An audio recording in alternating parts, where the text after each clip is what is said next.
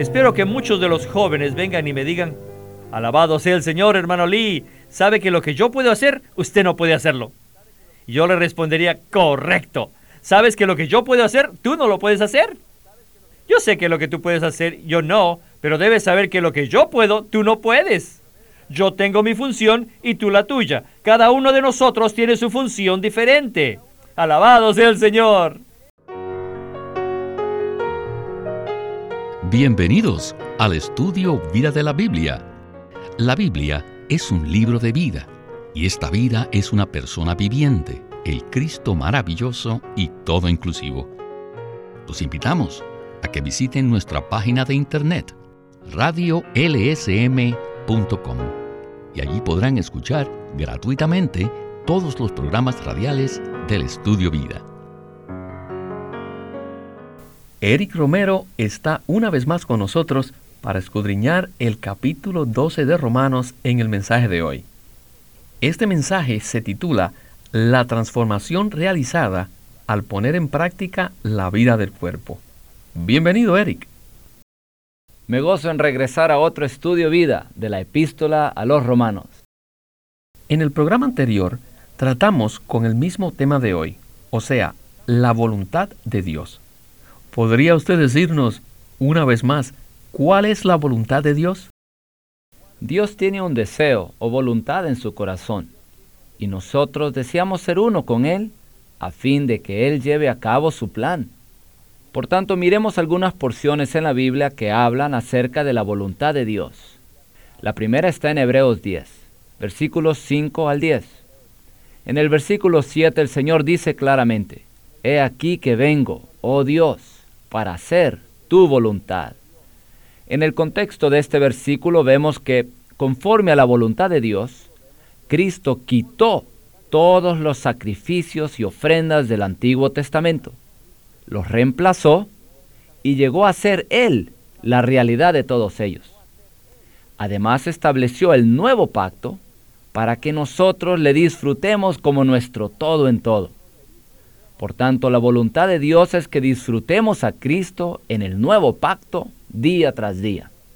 Primera de Tesalonicenses 5, 16 al 18 dice, Estad siempre gozosos, orad sin cesar, dad gracias en todo, porque esta es la voluntad de Dios en Cristo Jesús para con vosotros. Aquí vemos que Dios desea que disfrutemos a Cristo, gozándolo, alabándole, orando sin cesar y dándole gracias por todo. En esta manera lo disfrutamos. Luego Efesios 1, versículos 5, 9 y 11 hablan del beneplácito, el misterio y el consejo de la voluntad de Dios. Toda la epístola de Efesios nos revela la gran voluntad de Dios. Él desea obtener un cuerpo para Cristo, que sea su propagación y expresión. Y por último, Romanos 12 dice que la voluntad de Dios es que los creyentes en Cristo practiquen la vida del cuerpo, la vida de iglesia. Por tanto, según Hebreos 10, Efesios 1 y Romanos 12, podemos definir la voluntad de Dios en la siguiente manera. La voluntad de Dios es que disfrutemos a Cristo como nuestro todo, en la vida de iglesia práctica, para que se edifique el cuerpo de Cristo a fin de que Él se exprese en este universo. Esta es la gran voluntad de Dios y debemos ser uno con Él para que la obtenga. Muy buen resumen, hermano Eric. La voluntad de Dios es y siempre será maravillosa. Bueno, en el mensaje de hoy veremos en detalle los dones que Pablo menciona en Romanos 12, lo cual creo que nos sorprenderá. Sin más comentarios, Adelante con Witness Lee y el estudio Vida de hoy. En Romanos 12:3 dice, Digo pues, mediante la gracia que me es dada, a cada cual que está entre vosotros, que no tenga más alto concepto de sí que el que debe tener. ¿Saben qué? Cada uno de nosotros, hermanos o hermanas, tenemos una alta estima de nosotros mismos. No tengo la menor confianza de que alguno de ustedes no tenga alta estima de sí mismo. Miren, aquí al frente mío están dos hermanas adolescentes, Diana y Lisa. Son jovencitas que aparentemente son sencillas, pero el Señor sabe, y ellas mismas también, que dentro de ellas, Lisa tiene una alta estima de sí misma y Diana tiene una estima aún más elevada de sí misma. Y yo también, yo tengo una alta estima de mí mismo. Todos pensamos que somos algo más que otros. Este es un problema en la vida de iglesia. Si vamos a tener la vida adecuada de iglesia, lo primero que debemos derribar es el alta estima que tenemos de nosotros mismos. No piensen tan alto de ustedes mismos. Piensen de sí de tal manera que sean cuerdos. Uno no es cuerdo o sabio si tenemos un concepto alto de uno mismo. Nuestra mente no es sobria, ni es normal. Es posible que tengamos conceptos cerrados, por eso hay que afinar la mente para que sea renovada, de manera que la vida de Cristo se trague todos los elementos negativos de nuestra mente. Solo así podrá ser renovada nuestra mente y puede ser sobria. El versículo sigue diciendo, conforme a la medida de fe que Dios ha repartido a cada uno. La medida de fe es la cantidad de Cristo que Él se ha infundido dentro de nosotros. Repito, es la cantidad del elemento de Dios que Él se ha infundido dentro de nosotros. Y esa es la cantidad que Dios nos ha proporcionado. Esa es nuestra porción. Así que debemos pensar de nosotros mismos según esa medida. Esto es sobriamente.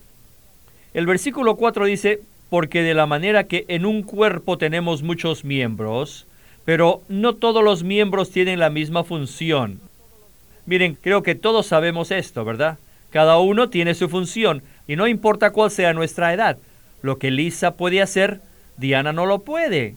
Todos debemos comprender esto para que no pensemos muy alto de nosotros mismos, sino más bien que respetemos a los demás. Espero que muchos de los jóvenes vengan y me digan, alabado sea el Señor, hermano Lee, sabe que lo que yo puedo hacer, usted no puede hacerlo. Y yo le respondería, correcto. ¿Sabes que lo que yo puedo hacer, tú no lo puedes hacer? Yo sé que lo que tú puedes hacer, yo no, pero debes saber que lo que yo puedo, tú no puedes. Yo tengo mi función y tú la tuya. Cada uno de nosotros tiene su función diferente. Alabado sea el Señor. Es muy fácil comprender esto. Mírense la cara. Tienen dos ojos, dos orejas, una nariz, dos labios, etc. Ciertamente el ojo puede decirle a la nariz, ¿sabes nariz? Que lo que yo puedo hacer, tú no puedes. Y tú no puedes hacer lo que yo puedo hacer. Y entonces la nariz le respondería, oh, qué precioso hermano, esto es maravilloso. Y hay que ver que los oídos pueden hacer lo que ninguno de nosotros puede hacer. Y entonces los oídos dirán, correcto hermanos, tenemos otros dos hermanos en la cara, los labios. Lo que ellos pueden hacer, ninguno de nosotros puede hacer. ¿No es esto maravilloso? Igualmente, así es todo el cuerpo. Hay muchos miembros y cada uno tiene su función diferente. Asimismo debe ser en la vida de la iglesia somos miembros los unos de los otros. Eric, en esta porción hay mucha luz en cuanto a la manera en que pensamos de nosotros mismos y de otros. Parece que según nuestro parecer nos estimamos demasiado, o si no, estamos descontentos por lo que somos y quisiéramos ser como otros. Estas son las condiciones comunes del hombre natural, ¿no es así? Sí lo son, hermano Víctor. En nuestro hombre natural tenemos un concepto muy alto de nosotros mismos, de lo que somos, lo cual es el orgullo que viene de la carne y debe ser condenado. Y además, muchas veces estamos descontentos por lo que somos. Quisiéramos ser como otros.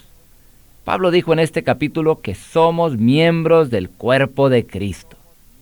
Llegamos a ser los miembros de Cristo cuando creímos en Él y todos los miembros son diferentes.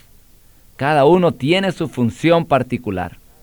Por tanto, debemos estar agradecidos por lo que somos en el cuerpo y por lo que somos para el cuerpo.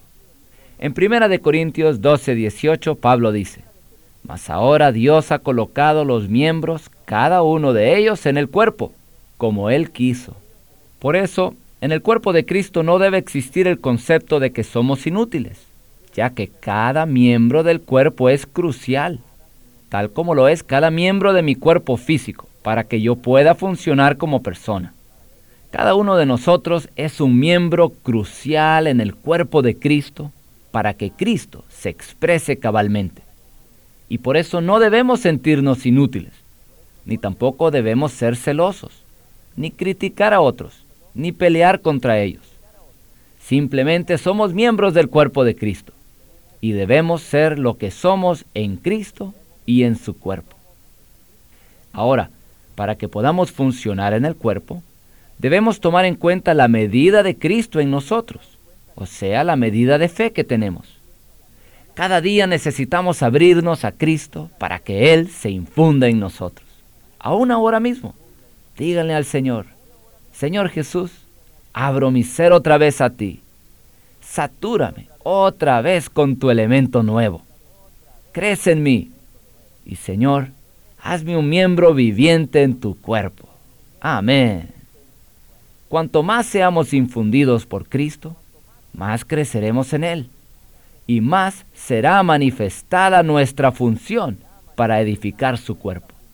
Esta es la visión divina en los escritos de Pablo que debemos tener. Eric, me gustó lo que dijo. La medida de nuestra fe es la medida del elemento de Cristo que ha sido infundido en nosotros. Precioso punto ese. Bien, regresemos a Witness Lee para oír más del estudio Vida de hoy. En Romanos 12:6 dice, y teniendo dones que difieren según la gracia que nos es dada. ¿Qué cosa es la gracia? La gracia es simplemente Dios en Cristo como nuestro disfrute, ¿verdad? Y este es el elemento divino que entra en nuestro ser. Este elemento trae los dones. Los dones son las habilidades o la destreza que proceden del elemento divino que hemos disfrutado. Después de haber disfrutado a Dios, recibimos, o sea, asimilamos o absorbemos el elemento divino y de ese elemento procede el don, o sea, la destreza o la habilidad que tenemos. Los dones difieren según el elemento divino que hayamos asimilado dentro de nuestro ser. Y esta es la gracia dada a nosotros. Debemos ejercerlos de acuerdo a nuestra porción. Dice el versículo, si el de profecía, profeticemos conforme a la proporción de la fe. O si de servicio, seamos fieles en servir. Aquí la palabra servicio quiere decir diácono. Sigamos o el que enseña en la enseñanza, el que exhorta en la exhortación, el que da con sencillez, el que preside con diligencia. Aquí no hay duda que se refiere a los hermanos que guían en la iglesia, y todo hermano que desee presidir debe aprender a ser primeramente diligente. Si uno se descuida aún un poco en este punto, no puede participar en el liderato. La primera cualidad del liderato es la diligencia. Si alguien es descuidado, no es bueno para que guíe. El versículo 8 sigue diciendo, el que hace misericordia con alegría. No se olviden que todas estas son funciones y hasta el mostrar misericordia es un don. No se olviden que esta porción trata de los dones que son necesarios para la vida del cuerpo. Si repasan esto, lo verán. El versículo 6 dice, y teniendo dones que difieren según la gracia que nos es dada. Hemos visto claramente lo que es la gracia. Es el elemento divino que llega a ser nuestro disfrute, el cual al entrar en nuestro ser da como resultado las habilidades que son los dones. Eric, Romanos 12:6 toca el asunto de los dones. Sin embargo, el apóstol Pablo también habló de los dones en 1 Corintios 12 y 14, por lo que me gustaría que usted compartiera algo acerca de cómo difieren los dones en Romanos 12 de los que se mencionan en 1 Corintios 12 y 14. Aquí en Romanos 12, Pablo habla de los dones conforme a la gracia, o sea, los dones que se desarrollan por el crecimiento en vida y la transformación en nosotros. Por ejemplo, un bebé tiene dones que hereda de nacimiento, pero no los manifiesta como bebé. Sin embargo, al crecer y desarrollarse, muestra todas sus habilidades o destrezas. De la misma manera, a medida que la vida de Cristo crece en nosotros y entre más se agrega Él a nuestro ser, entonces surgen habilidades, dones y aptitudes en nosotros para edificar el cuerpo de Cristo. Estos son los dones conforme a la gracia. Parece extraño que en Romanos 12 Pablo no mencione ninguno de los dones milagrosos de 1 de Corintios 12 y 14, pero sí enumera los dones de gracia, que son necesarios para la vida corporativa en el cuerpo de Cristo.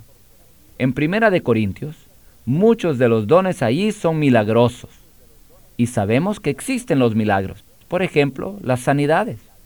Pero lo que edifica el cuerpo de Cristo es la misma vida de Cristo impartida en nosotros.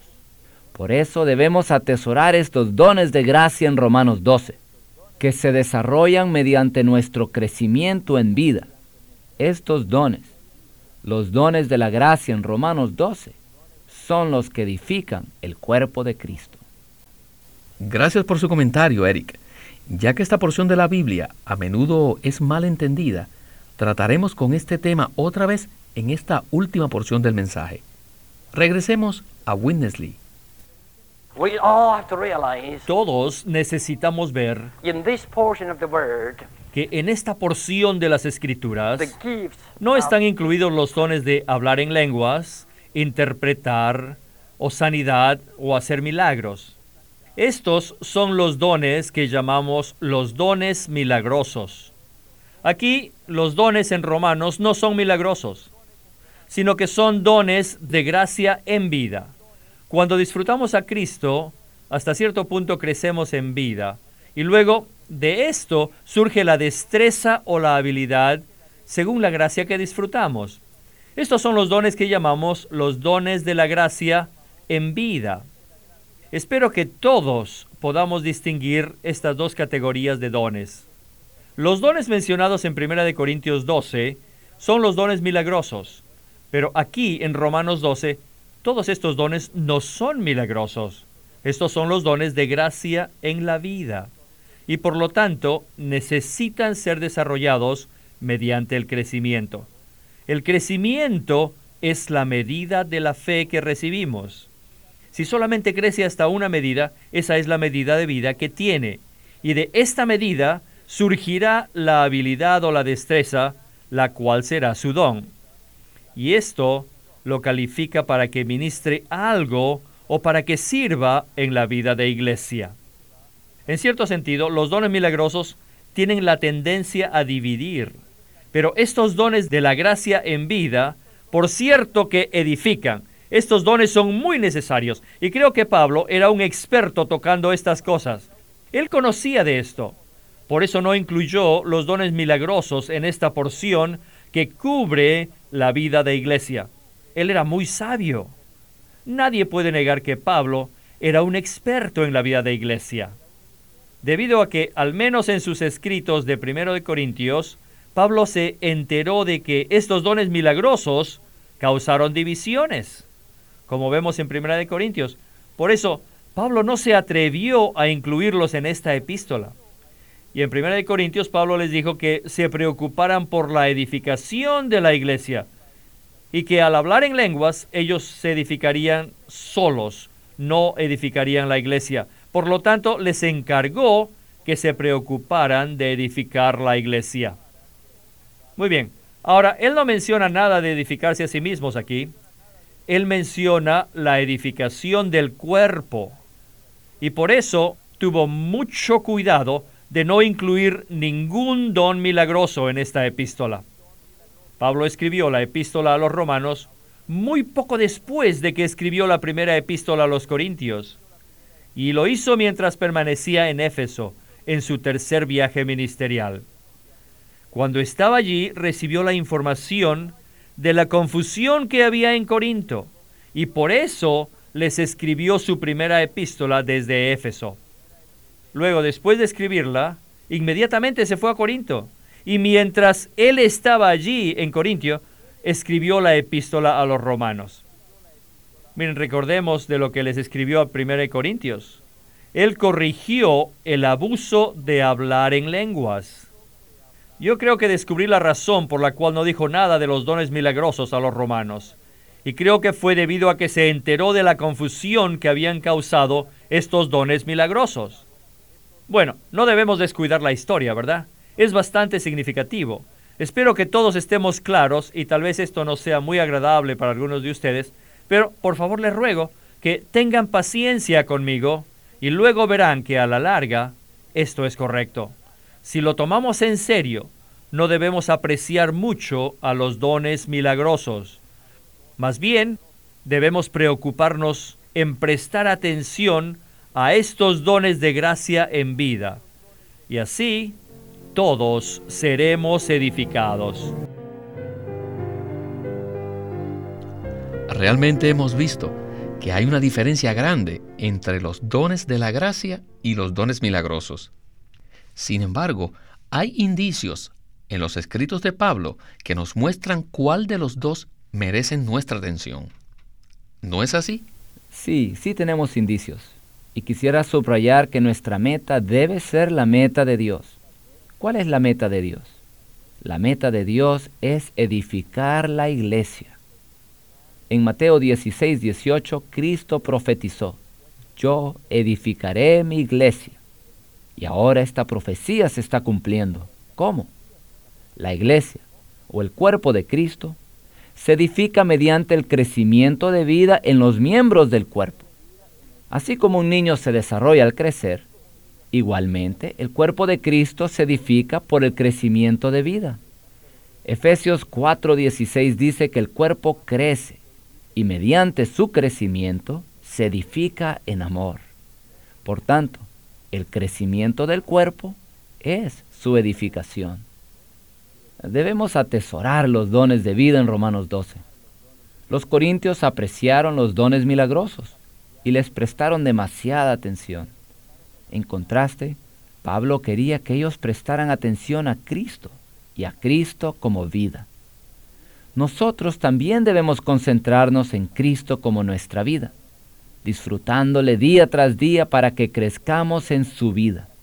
Y como resultado, tendremos las habilidades, los dones, las aptitudes, las destrezas de vida que edifican el cuerpo de Cristo. Por tanto, esta debe ser nuestra meta, disfrutar a Cristo como vida y dispensarlo a sus miembros para así edificar su cuerpo. Eric, Winnesley dijo que es muy significativo que Pablo haya estado en Corinto cuando escribió la epístola a los romanos, ¿verdad? Sí, es una perspectiva maravillosa ver que Pablo escribió a los romanos mientras se quedaba en Corinto. Mientras él estaba ahí, se enteró de todos los problemas que los dones milagrosos causaron. Y por eso al escribir en Romanos ni siquiera los mencionó. Al contrario, Pablo sabía que para edificar el cuerpo de Cristo necesitamos prestarle atención a los dones de gracia, que son las habilidades que surgen cuando disfrutamos a Cristo como nuestra vida. Estos dones sí son necesarios para la vida corporativa de la iglesia y sí edifican el cuerpo de Cristo. Amén. Y a usted, Eric, muchas gracias por acompañarnos en el estudio Vida de la Biblia con Winnesley. Gracias por la invitación.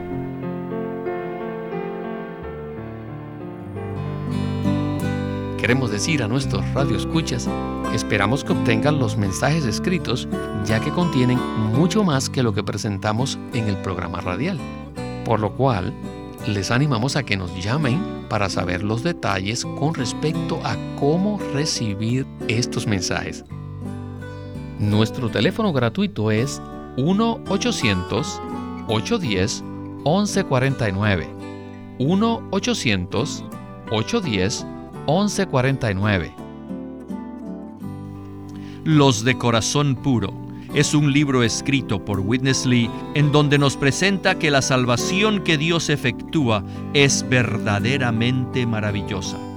Mateo 5 habla de bienaventurados los de corazón puro porque ellos verán a Dios.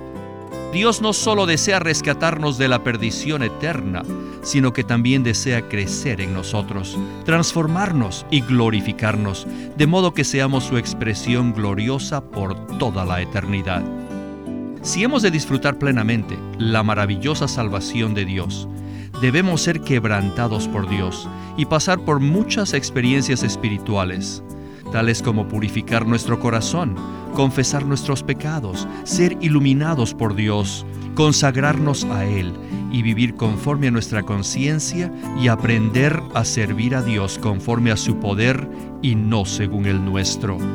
En este libro, Witness Lee presenta de forma práctica muchos principios básicos que abren el camino para que los creyentes avancen en su experiencia cristiana.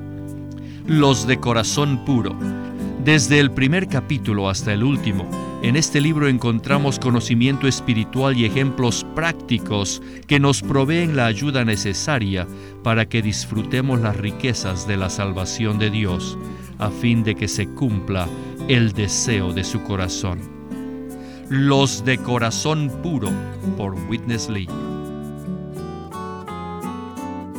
El estudio Vida de la Biblia es una producción de Living Stream Ministry que presenta el ministerio de Watchman Nee y.